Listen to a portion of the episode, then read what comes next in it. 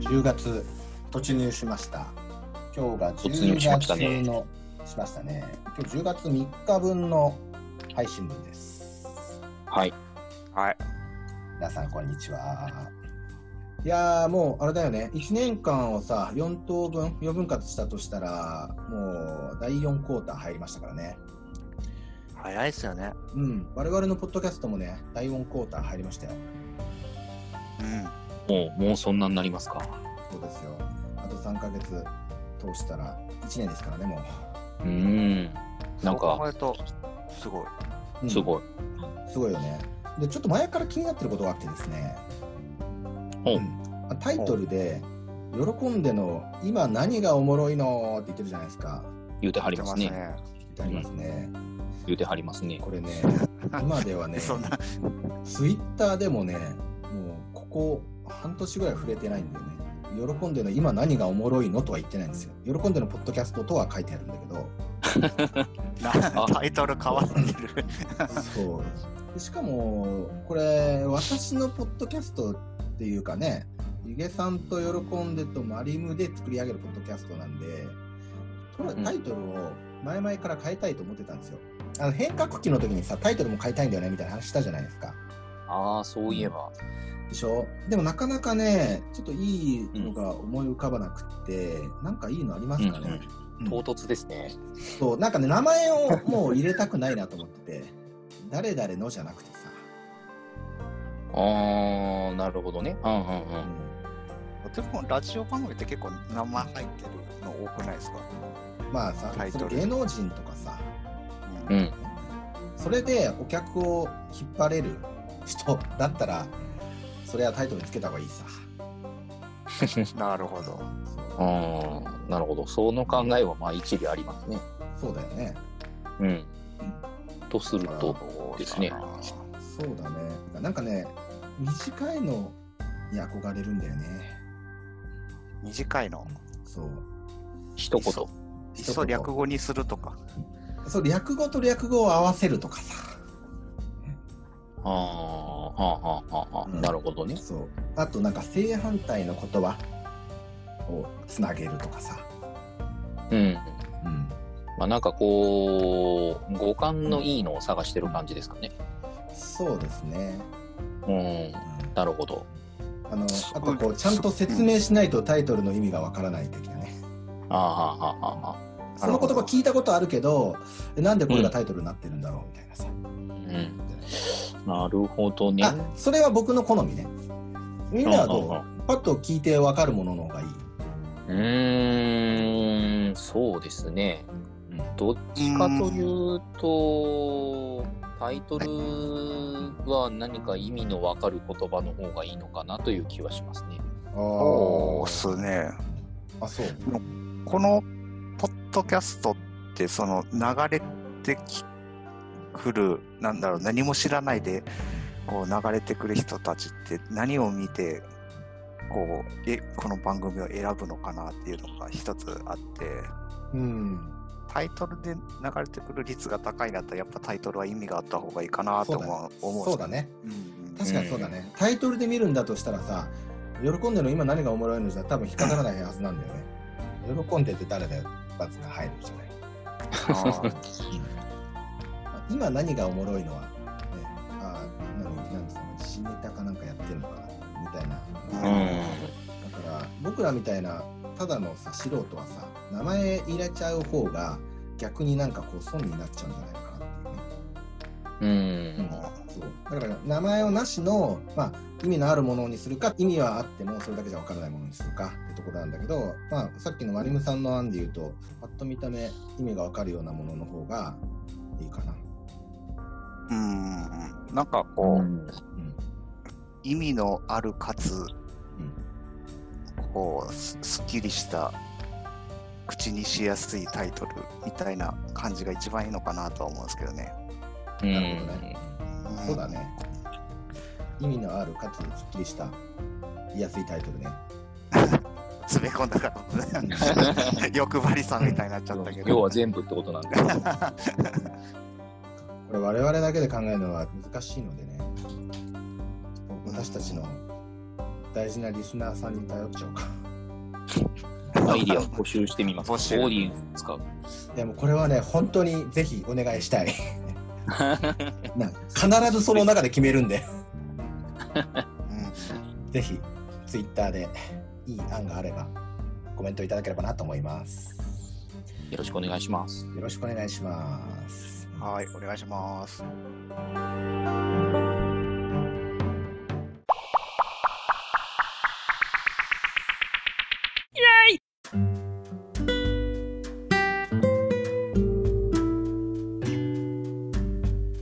9月はですね、えー何をやったかっていうと、まずね、あの時この曲が流れた。でその次がどのアニメを語ろうか。うん。そして、その話し合いの結果、ガンダムをゆるく学ぶと、あと、シュタインズゲートだったんですけど、やっぱりね、ちょっともう、もう一度聞きたいのはやっぱりガンダムと下着なんですよ。うおんーもう一度で。なるほど。そうなんですよ。もう一度というかね、入りきらなかったものがあるじうゃんうなんいですか。うん。ね、特にガンダム。そうですね。うん。そのあたり、うん。ちょっとゆげさんどうですかね。そうですね。まあ、入りきらなかったっていうと、もう何もかもが入りきってないんですけど、言い残したことしかないでしょ。あの、おちょこにペットボトルいっぱいの水を汲もうとしてるような感じで喋ってるので、あの入るわけないですよねなんでそれを例えたのかなと思ったよね。うんまあ、そうですね。まあ、ガンダムっていうテーマをもとにして、こう何を話そうかって、まあ、考えた時にこういろいろ思い浮かんでは切り捨てていったものがまああったわけですけどうんうんうんそうですねじゃあそのガンダム世界における SF 交渉というかそれほど大した情報を私も持ってるわけじゃないんですけどうん。あのなんでモビルスーツで戦うのかっていうところおうその戦艦とかはもちろんあるわけですようんうんうん、ああ、なるほど、戦ね。争するわけですから、そそのうだよ戦ね闘機もあれば、はいはい宇宙戦艦もあるし、うんうんうんあの戦車だ地上で戦うんだったら戦車だってあるし、うんうん。そうですよね。んさまざまなそその時代に至るまでのその宇宙世紀の前世紀である西暦の時代から形作られた戦争の定石がいろいろあるわけですけど、うんうんうんその常識を打ち破ってまでモビルスーツっていうわざわざあんなあのわざわざ人をでっかくしたようなロボットを作って動かしてなんか役に立つのかとそうですね。わざわざ操作しにくいような感じ、そうですね。ええそれだったら戦戦艦並べてねん攻撃をした方が効率がいいのではないかっていう話なんですけどうあのーまあ普通に考えればそうなんですよね。んうんそうでもそれをこうまあけなんていうんですか理由付けをするための設定としてあのミノフスキー粒子っていう存在があるんですよ。うんうんうん。なんか僕聞いたことありますね、それそ。う名まあ、前ガだけ。ンそうガンダムといえばっていうこう便利アイテムというか便利設定なんですけど、あのミノフスキー粒子っていう微粒子が存在するんですねうんそのガンダム世界に。ううんんでそれが通信機器の電波とかを遮断する特性があると。えー、そうなんだ。おうそうで、えーそれが戦闘空域にばらまかれるとどうなるのかというと、うんあのレーダーとかあの、例えばミサイルだったりとかその自動照準とかっていうのが全く役に立たなくなってしまうんですね。うんそうするとあの戦艦の手法だ副砲だっていうのはそんなに狙って撃てるものではないのでそれなしでは。うんうんうんだから戦艦同士のこの撃ち合いってなるとそういうこう効率の悪い戦争になるわけなんですけどうん。なるほどそんな中で人間と同じように武器を持ってうん自分の手で目で照準を合わせられるモビルスーツっていうものが登場したことによってうん状況が激変したわけですね。なるほどねミノフスキー粒子が巻かれた中であっても有視界で戦闘ができるっていうう。んうんうんうんしかもこ小回りが効くっていうんですかうんうんそう手も手も指もついてるから細かいこともできるしうん武器も持てるしうんなんだったらこう鈍器を持てばそのまま殴りあかなかるるこほとどながるほでど。きるしはいはいはいで。その小回りが利くかつレーダーに頼らなくても戦闘ができるっていうところからモビルスーツが主流になるんですね。えそういう理由からモビルスーツによるこうんうか格闘戦というか接近戦っていうのがこう描かれてるわけなんですよ。ー、ミノフスキー粒子っていうのはその宇宙にあるのもともとあるってことになってんの、宇宙にもともとあるというよりもその粒子をあの発見した人がいてうんそれを応用した技術ですね。あうんそうなのそその辺になんかただ漂ってるとかじゃなくてそういう粒子うをんこう生成してあ人間それがをそれをばらまいちゃうとその通信機器とかが全然使えなくなるそうそうそういう特性がある粒子が存在するっていうのが分かってそれを意図的に高濃度で散布することで電波通信を遮断するうんジャミングができるようになったわけですね。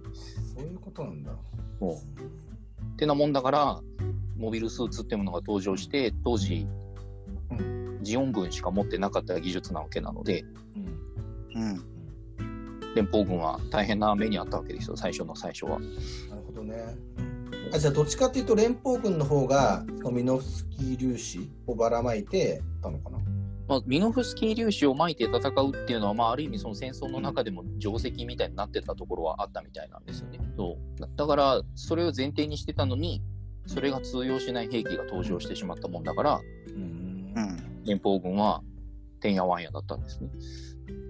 なるほどねうんまあ、初めて登場したそうです、でまあ、初めて登場したのが、うんまあ、初めてその戦争に投入されたっていうのがうんそのガンダムの始まるもっとずっと前ですね。あのこ一一年戦争の本当最最初期の頃うんにあのルーム戦役っていう戦争が戦争っていうかそういう戦いがあってそこで連邦の艦隊がズタズタにやられてしまったんですけどううんそれをきっかけにしてはモビルスーツやばいなってこれうちうちらも持たないとこのままじゃま戦争に負けるぞって連邦軍がなってうんなんとかかんとかしてガンダムを開発に至ったっていうことなんですよ。まあ、そういう理由付け、まあ、要はそのなんて言うんでしょう説得力を持たせるためのうんフレーバーですね。うん、すごいよねだって実際に地球上には存在しないわけでしょミノフスミノフスキー粒子ってそうですね。すごいねだからまあ、それは完全にオリジナル要素ですね。うんうんうんうんうんでもこう、もうそれ以降のガンダム作品、まあその、いわゆる富のガンダムというか、その宇宙世紀っていう世界観を共有しているガンダムの中では、もうずっと登場する用語ですね。ミノフスキー粒子。富野監督すごいな、いやー、すごいですね。奇才ですね。うん、いや本当に、まあそういうこの理由前はあったゆうべさんが言ってたけどもうそれも本当に舞台装置の一つなんだね説得力を持たすための、そうでしょうね。それそのものをこう、どうこう言いたいんじゃなくて、うんこれがあるからこうなるんだよっていう、そただそれだけだと思います。まあ、以降、そのミノフスキー粒子っていう存在はいろんな便利アイテムにこう利用はされていくんですけど、それはまた別のお話ですね。いやなんかなんだかんだ終わっちゃいそうだなこれちょっともう一ま個た聞きたいんだけどさ、はいもう一つ聞きたいんだけどさ、はいガンダムってさ他のうんモビルスーツとさ、何が違うの、ああ、スペックの話ですね。うんザクとさ、うんね揉み合いながら体育圏突入しちゃう時あったでしょあの時ガンダムだけ残ったんだよね、はいはいはい。へえそうですね。強いんだ、まあそうですね。まあそのガンダムの素材というか、うんあの、ガンダムのボディを構成しているその金属っていうのが、ガンダリウム合金っていう合金なんですよ。なんでそんなさ、いきなり質問したことに対して答えられるのガンダム、ガンダリウム合金。ガンダリウム合金っていうものをふんだんに使っていて、まあ、全身もそうだし、なんだったらガンダムが持ってる盾なんかもそうなんですけど、へえこのルナチタニウムっていう金属を原原材料にして作られた合金らしいんですけどね。だから、はいそそれが、まあ、なものすごい頑丈っていうことなんですよ、要するに。うんうんだから、第1話でも、ザクがガンダムがまだこう動かない状態で寝転がってるところを壊そうとするんですけど、うん。ライフルが効きませんって言うんですね。あはもうはへうんザクの持ってるマシンガンくらいじゃ走行にダメージを与えられない。すごいね、それって。あのもうそういう脅威の技術で作られたロボットなわけですよ。うえ。うんん。まああとは多分駆動系というかその推進力だったりとかっていうところもこう出力の高い機体なんでしょうね。なるほどね。うん、そしてあとはまあそれを操るパイロットアムロの才能、うんニュータイプ。うん、だと思います。ニュータイプって言葉さ、うんガンダムから生まれたよね。そうでしょうね。うん。結構ニュータイプっていう言葉が一人歩きしてる時期もあった気はしますけど、うんうん。そうそうそう。うん俺、ニュータイプって言われたもん。千葉県印旛郡白井町のサッカー部の中でニュータイプだなって言われた。ああなるほどね。そんなせ狭いところバレちゃう。 俺ニュータイプ。キ俺モニュータイ プ。歯は現れなかったよ。歯はいたけど。まあニュータイプね。うん。まあニュータイプってなんか超能力者みたいなね、なんかうんそうだよね解釈をしがちですけど、まあちょっと感覚が鋭い人ぐらいのものらしいですよ、なんか。でもララはなんか超能力っていう感じだよね。うん、まあなんかね、そういう感覚がものすごく鋭い子だったんでしょうね。だってエルメスさ、うんあのなんか操縦してるイメージないもんね。なんか頭の中でイメージして動かしてる ような印象だった。まあ、エルメスそのものは操縦しますけど、エルメスからさ射出されるあのビット、このなんか小型機というか、うんうん、あれが脳波でコントロールしている兵器ですね。あそうなんだ。はい。まあ、のえーサイコミュ兵器っていう類の武器なんですけど、んうん脳波コントロールで動きを制御するっていうもので、まあ、ニュータイプ専用の武器ですね。うんジオン部とかもその技術が使われてますし、はいまあ後に後々にその逆襲のシャアとかの時代になると、ファンネルっていうものが出てきますけど、そういうのもサイコミュ兵器っていう、ニュータイプが扱える脳波コントロールで動かす武器っていう。うんえやっぱりさシャアがあのー乗るモビルスーツ、うんうん。シャアザクとか、はいまあ、はいはいシャアのゲルググズボックとかあれもさ、うんやっぱりガンダムみたいに他のモビルスーツとは違うのかね。うごーんめんなさいね、ものすごい犬が。が泣いてるけど。そうでも興奮していますね。はい。うんまあ、シャアの乗るモビルスーツ、まあ、特にそのジオングだとか、それこそもう後の世代になればサザビーだとか、あの辺になるとさすがに特注品なので、そりゃすごいんだろうねってことになるんですけど、うん。あのザク、うん。シャア専用ザクに関しては、まあ、私もその正確なことはあまり知らないですけどあの特別あのザクが性能が高かったわけではないんじゃないかというのが説としてありますね。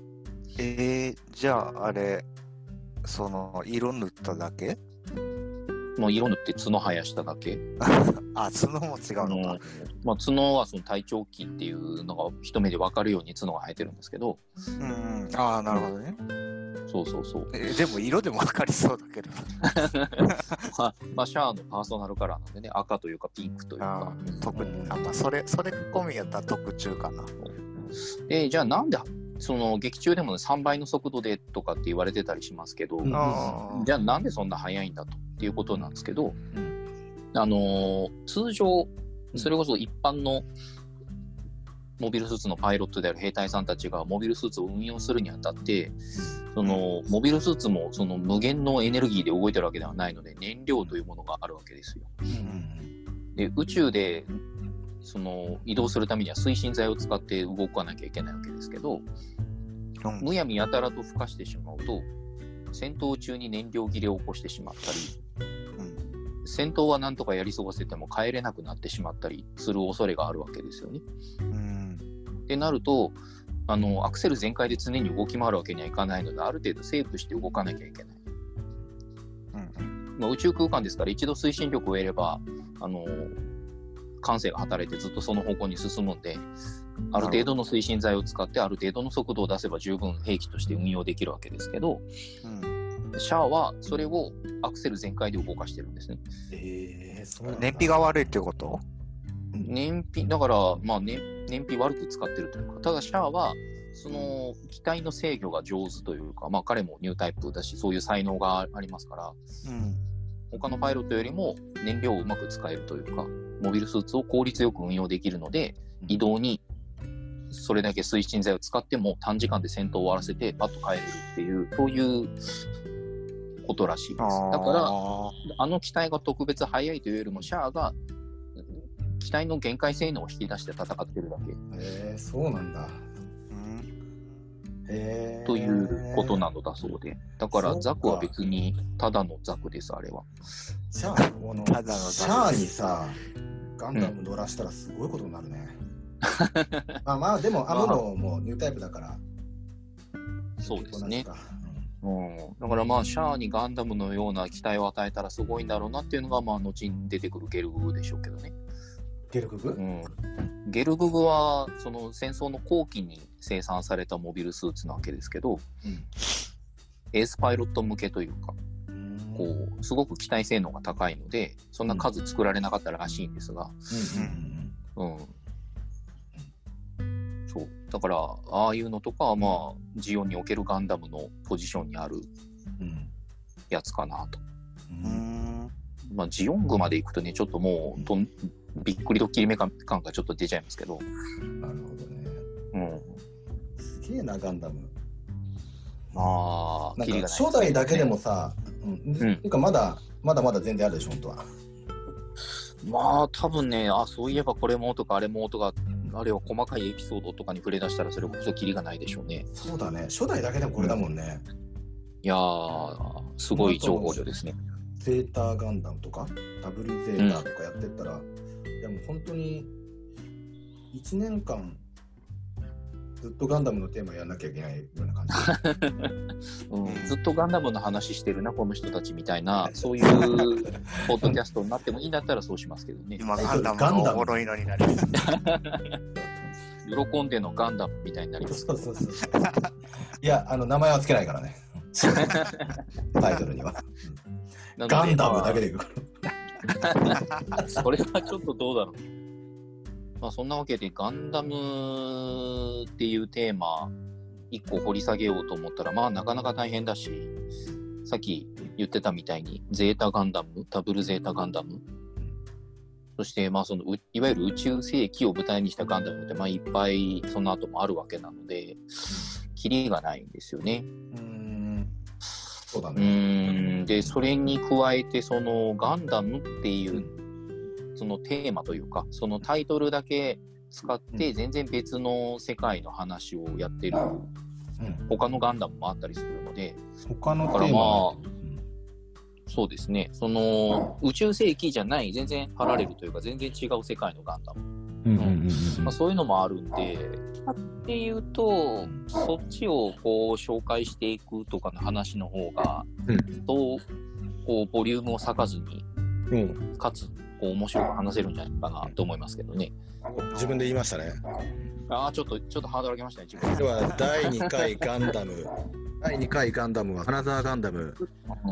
まあね、あの、一個一個掘り下げるというよりも、こう、軽く紹介をしながら、そそんなのもあるんだ、みたいな話ができたらなっていう感覚でいますけど。承知しました。では、はい10月24日、第2回ガンダム会、お楽しみ に。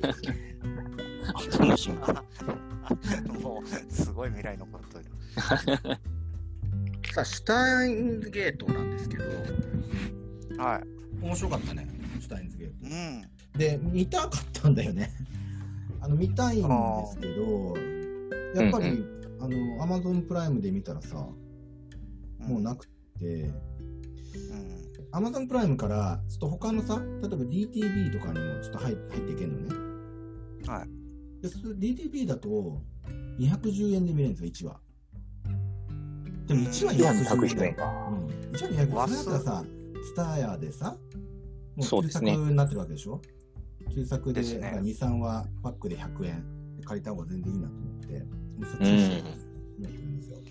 どっちがいいでしょうね。うん絶対そっちがいいですよね。話数なんだうん、そうそう、うんあともう一個ね、これ、どうなんだろうね。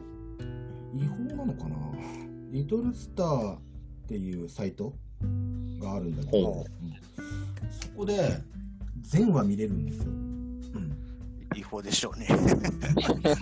それは、あの無料ものすごい画面ちっちゃいんだけど、もう明らかにちょっと、なんか雰囲気が違いますよね、それね。あものすごい画面ちっちゃくて、全画面にしてもちっちゃいんです よ。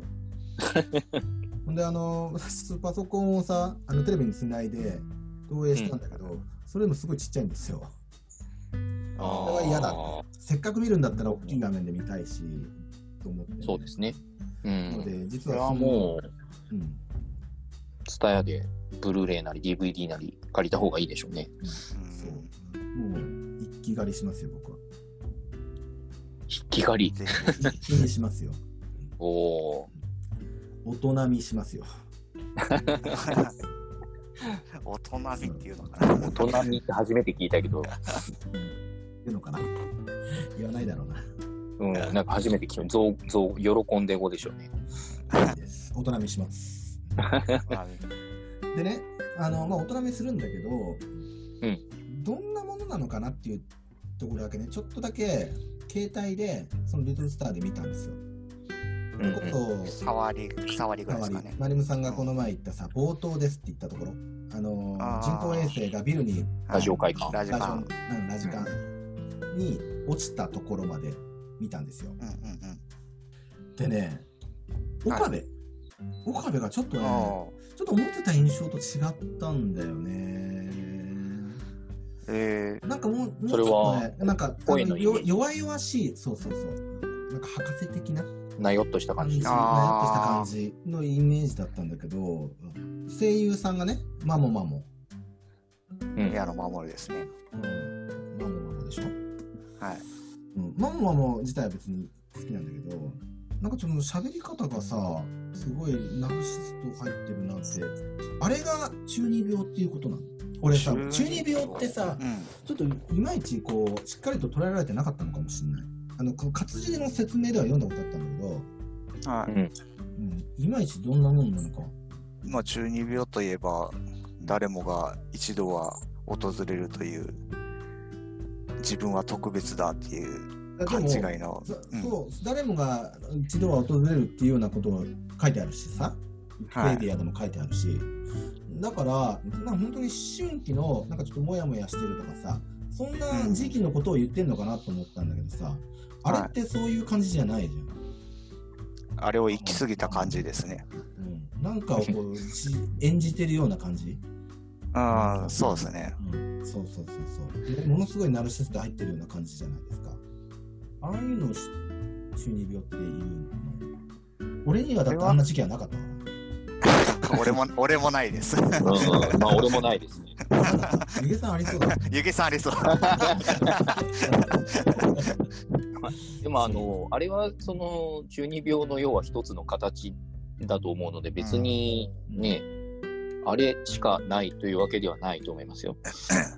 まあ、あとは、その、ちょっと触れたかもしれないけど、その、まゆりをこう、元気づけるためのあそうそうそう、一そつれ言っのてたよ演ね。じ、うん。うんこれ、も作中進んでいったら出てくるんでう、んあ。でもさ、それって演じてるっていうのであってさ、中二病とはなんか違うんじゃねえのかな。まあ、それが合体したような感じですかね。そうなんだ。 うん。中二病がちょっと、なんか分かんなくなってきたんだよね。そんなに中二病で考えるとは思わなかった。いや、それほどさ、なんかこう、うん、岡部が思ってたのとちょっと違う、違うな。ああ、なるほど。うんあちなみに、岡部じゃないけど、ん宮野はうん半沢出てましたよ。出てたねあ。そあれの、は思いっきり股間掴まれてたよね。そうそうそうそうそう。それだけ。黒先に。 それ見たときびっくりした。うわ、出てると思 って。もうママはもう最近コメディアンみたいなの。芸人さんみたいだよね。いや、まあ、もともと芸人さんみたいな人なんで、そんな感じだと思います。あ、そうなんだ。他でもそうなんだ。なんか、こう、なんだろう。ものすごい、こう、2枚目の役をやることもあれば、こう、冗談みたいな役をやることもあったりするんで、まあ、結構演技の幅の広い人ってイメージはありますね。そうですねいやでもさ、幅の広い人っていう意味ではさ、岡部の友達、親友、うん、ダルですね。ダル。ダルってさ、あの関智一だよね。うんそうです、そうです。すごいよね、関智一さんもね。スネ夫と全然違うしさ。確かに。うん、で、スネ夫もそうなんだけど、鬼滅の刃のさ、品津川もそうだよね。うん、そうですね。うん。もう関智一といえば熱血系みたいなのが一時期のイメージでしたけど、ああ、うん、これは一番印象に残ってるのは、まあ、ちょちょっと前になるかもしれないけど、サイコパスっていうアニメがあって、へーそれの主人公がかっこよかったですね。あ、それ、あそれも関も智なんだ。そうそうそうそうそう。あへーすごいよね。うん、え、もう大御所ななのかもう大御所の枠じゃないですか。だいぶ、アニメ声優業界って上見たらキリがないですからキリがな いか大御所しかいなかったりする。うん野沢雅子の話するってなりますね。 そうそうそうそう。 山寺宏一さんとか出てくるでしょ。なそうそう。そうよね、山ちゃんね。日高のり子も忘れないでね。そうそう。山ちゃん。大御所さんになるから。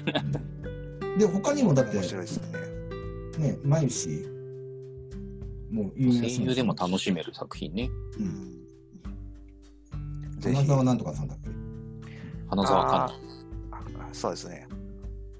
一時期、めちゃくちゃ人気があって、多分今でも人気あると思うんですけど、うん。あ、そうなんだ。他に何やったのキリが、上げたらキリがないくらい、じゃあやめとこ時のアニメ全部出てまし たよ。えーそうなんだ。うん、だ大体のアニメにいるな、みたいなそうそうそうそう。ぐらい出てる時期あった気がしますね。えうん、ー独特の可愛らしい声だったり、うん。そうかと思ったらものすごい。トゥットゥルです。てってるってさあの俺しょこたんが先なのかしょこたんがこの下着のマヨシーの真似してるのかなと思ってさ仕事中に調べしてたもんね仕事して ください。しょこたんが先でしたし俺それ元ネタ知らなかったですからね。ょこたんが先でした、あうんーへうん、結構そういう真似してんだねなんかネタネタをこうちょいちょい持ってくるところがあって、うんうんその作品の中でですねうんそういうのを見つけてまた楽しむのも一つ楽しみの一つだと思うんですようんなるほどうんマヨシーのさトゥットゥルーをねトゥットゥルーのところだけ集めた動画があって 何が面白いんだろうと思って俺は見てたんだけーどだいぶ上級者向けですね。確かにそう。もうどんどんトゥットゥルーって言ってるんだよね。あこれは何話目のあのシーンのトゥットゥルーだな、みたいな、そういうやつでしょ。すトごゥいなットゥルーソムリエ向けの、 そんソなムリエ向けソムリエいるの、ね、ちょっと上級な動画ですね、それはね。そうそう。でもその話しだしたらゼロも出てくるから大変なことなんですよ、ね、 次さ次回作もクリスの声優さんも有名な人なのかな今井あさみさん、うん結構有名です時うん。出てたと思うんですけどちょっと僕はアニメ何かはわからないんですけど、なるほどね。うんまあ今やさみは俺結好きです。結構歌も出してますしね、あ、そうなんだ。えうん、ー歌うよね。最近の声優さんはね。何でもできちゃいますダンスもできるし、で、やっぱ、下着ってね、うん俺、やっぱりこの前も言ったんだけど、その、タイムトラベル系じゃないですか。ですね、うん。タイムトラベル系、タイムスリップ系じゃないですか。うんうん。やっぱさでもよく考えてみるとさタイムスリップを題材にしたものって腐るほどあるよねうんドラマでもありますにしてもさうーん。例えばドラマだとバジンバとックかトゥザフューチャーとかもバあック・りトゥ・まザ・しフューチャーまあそうだよね、うんた。うんあとほらジンとかジンとか見てないああジンジンねあれもそうでしょあとテ、そうですね最近だとテセウスの船とか面白かったですね、だよね、うんあと最近だと素敵なタクシーとかねああ選択肢、素敵な選択肢とかね、うん、うん、あと古谷さんと時をかける少女とかさ戦国時お代。ーああ、そうそうそうそうだねうあ。ん、うんそうそうそうそうそう。あと信長うんコンセプトとかさ、ああですね、まあ、きりないですね。いろいろありますよね。うん、そうだよね。アニメとかもいっぱいあるでしょ。まあタイムボカンシリーズとかさ。まあ、ドラえもんなんか、タイムマシンやからね、それこそ。タイムマシンもろにありますね。確かに。そう 秘密道具の最たるものが。うんうんうんうんうん。それで思ったんだけどさ、あんまり未来行くのないよなと思って。タイムトラベルって大体過去行くよね。確かに。それでねう、ん私はね、思ったんですよ。タイムマシーンだったら、まず何するかなって。多分ね、この話をつまみにね、もうお酒何杯でも飲めると思うんですよ。またこれもあの、キリがなくなるやつですね。だよいねや、。飲めるでしょうね。うん、なのでね、来週、来週なんですけど、ちょっともしもタイムマシーンがあったらっていうテーマうんで、うんちょっともう一つのテーマにして話し、話したいんですけど、どうですかあ広げてってことでそすうでね。す。うん。ああ。もしタイムマシーンあったら、まず何するっていうね。うんうんうん。うん。いや、もしもなんなんだったらっていうテーマは結構面白いと思いますね。そうだよね。うんう。ん。そうだよねことそれがタイムマシンとなるとちょっとね、うんいろいろんなことが頭をよぎりますよね。そうだよ。これ相当考えなきゃいけないよ。うん。そう言える内容なのかどうなのかっていうところからまず制作ねこうこう適度に自分の 自尊心をセーブしつつ言える範囲で。そうだね。そういうことああ、ちょちょっと考えよあのちょっとこれも考えよじゃあ、蓋上げに関してはね、もう、ま、そのまま次週に続きましたけど、う。うんうん。第2回下着会みたいなもんですね。そうだね。う。あと、うん、できれば見見てきてください。予習をしてこいと。そうそう。予習っていうか、あのまあ感想が聞きたいです。感想ね。ああ、なるほど。まあこれはもう面白いに間違いないけど。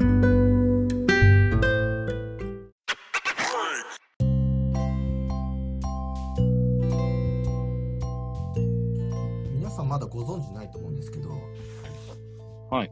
まあ、っていうのは、今時点ではね、まだ聞いてないから、配信。はい。今週からね、タイトルコールなしです。まあ、今って、今までって初っ端にタイトルコール入ったじゃないですか。喜ぶ、うんワンワンワンワンワンってやつ。あおーおーおーあれ、あれないですあ。いきなりオープニングです。はい。おお。うんちょっとね、イメージとしては、オープニングトークが入って、オープニングトークをして、オープニングトーク終わったなってところで、一緒にタイトルコールをするみたいなね。毎回毎回。あ 毎回。そうそうそうそうそなるほど。うんその、我々が毎回言うと。う。そうそうそう。だかあら、ーなるほど短めのやつがいいんですよ。なるほどね。そうそうそう毎回毎回、喜んでの、今何がおもろいのって言いにくいじゃないですか。あれはね、カラオケで撮りましたね。 カラオケで撮りましたねあ。せーのっつってねあのさタイトルを決めるのも結構何にするっていう話を結構してた気がしますけど。そうだね。うん。そうそうそう。でね、ちょっと BGM もね、その本編で話してる間、BGM 入れようかどうかって迷ってるんですよね。どう思います結構好みじゃないですかね。うんなんか、編集がめんどくさくなるかもしれないけど、こう、大事なところだけ音なくすとか。あーそれね普段は BGM って後に入れるんですよね。あのアンカーの機能として入れるんですよ。あミュージックを一つ追加する感じ。でそうするとね、もう全部入っちゃうんだよね。ああ、そういうことか。そうであの始まりだけ大きい音で入って、あと人が話し始めたら音がちっちゃくなるっていう、ほとんどそういう機能があって。ああ、そうあ。うなんんですね。だからその部分だけ音をなくすっていうのはちょっとできないんだよね。ああ、なるほど。あれ、でも耳障りならない程度だったら、うん、声が聞こえる程度で流していいとは俺は思いますけどね。うんうんリこれはリスナーさんの意見の方が多分す正だと思うん で、じゃあこれも、これも、こういう増やしたさ。皆さん意見ください。まあ、アンケートでも当ててみるか。そうだね。アンケートやるとさ、誰も答えてくれなかったらすごいあの悲しいから、あんまり。ああ、つ辛いものがアあンりケますートね。フォームは作りたくないんだよね。あーうんコメントをいただいたらいいよ、少数意見でもね、もうそれを採用する から、自分たちの意思はないのかっていうね。 まあ、だってほら BGM がありなしぐらいは。聞いてもらってなんぼだから、そこは別に自分たちのね、まあまあね。うん。分たちの、なんつうのかな、やりたいことをやればいいってわけじゃないし、うんじゃあちょっとリスリスナーさんが聞きやすい感じにしたいんで。なるほど。ですね。まあ今週に関してはちょっとそのまま入れます。うんうん。あそういえば、あの、ちょっと思い出したことがあるんですけど、お久々に出たな。おお。久々に出たの思い出しこたとがあわ。るんですはけど、い。黒歴史って単語を聞いたり使ったりしたことありますうん。もうありますよ。じゃあちなみに黒歴史って何って言われたらなんて答えます喜んでさん。自分の消したい過去とか。うんうんうん。思い出したくないこととか、なかったことにしたいみたいなね。そうそうそうそうそうそう。マリムさんはどうですか同じですねうん。 12秒の時代を消したいとか、そんな時 代。あのそういうことでしょあの頃こんこんなことやってたけど、あれ忘れたいみたいな。そうそうそう。あーまあ、往々にしてそういうニュアンスで皆さんつよく使いますよね。一般的にもね。うん。じゃあその黒歴史って一体どこからやってきた言葉なのかというと、あの、うんガンダムなんですね。マジで。えあー、の、単影ガンダムっていう作品があるんですけど、うん。まあ、富野監督の作った作品の中ではもうかなり後の方のうん。があって、まあ、はいその中で、その、まあ、単影ガンダムって舞台が西暦っていう時代で、うん。あの正しい歴史と書いて西暦なんですけどあ、、そうなんだ。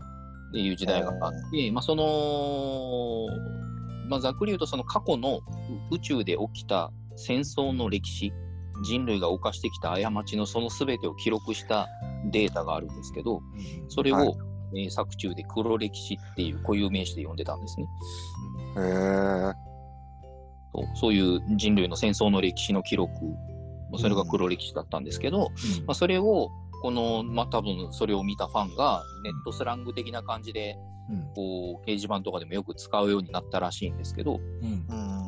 それを見たガンダム出典元はよく知らない人たちもあなんかそういう意味で使うんだこの言葉みたいな感じで広まっていって今ではすっかりなんかそういううう、ん。ん、なんかそういうそういう言葉みたいになっちゃってますけど、うんうんうん実は出典元は単影ガンダムですという、えこんな話をそういえばガンダムで思い出したなと思ってー、広辞苑とかにはもう載ってないのかね広辞苑ああ大。辞林とかさああどうなんでしょう調べたことないなグー国語辞書には載ってるよおおー俗に俗に人には言えない過去の恥ずかしい言動や前歴ガンダムのことは全く、うんそうでしょうね。もうなんかそういう若者言葉みたいな感じで一人歩きしてしまっているので、ううん出典元なんて知らなくても普通に通じる言葉ですもんね。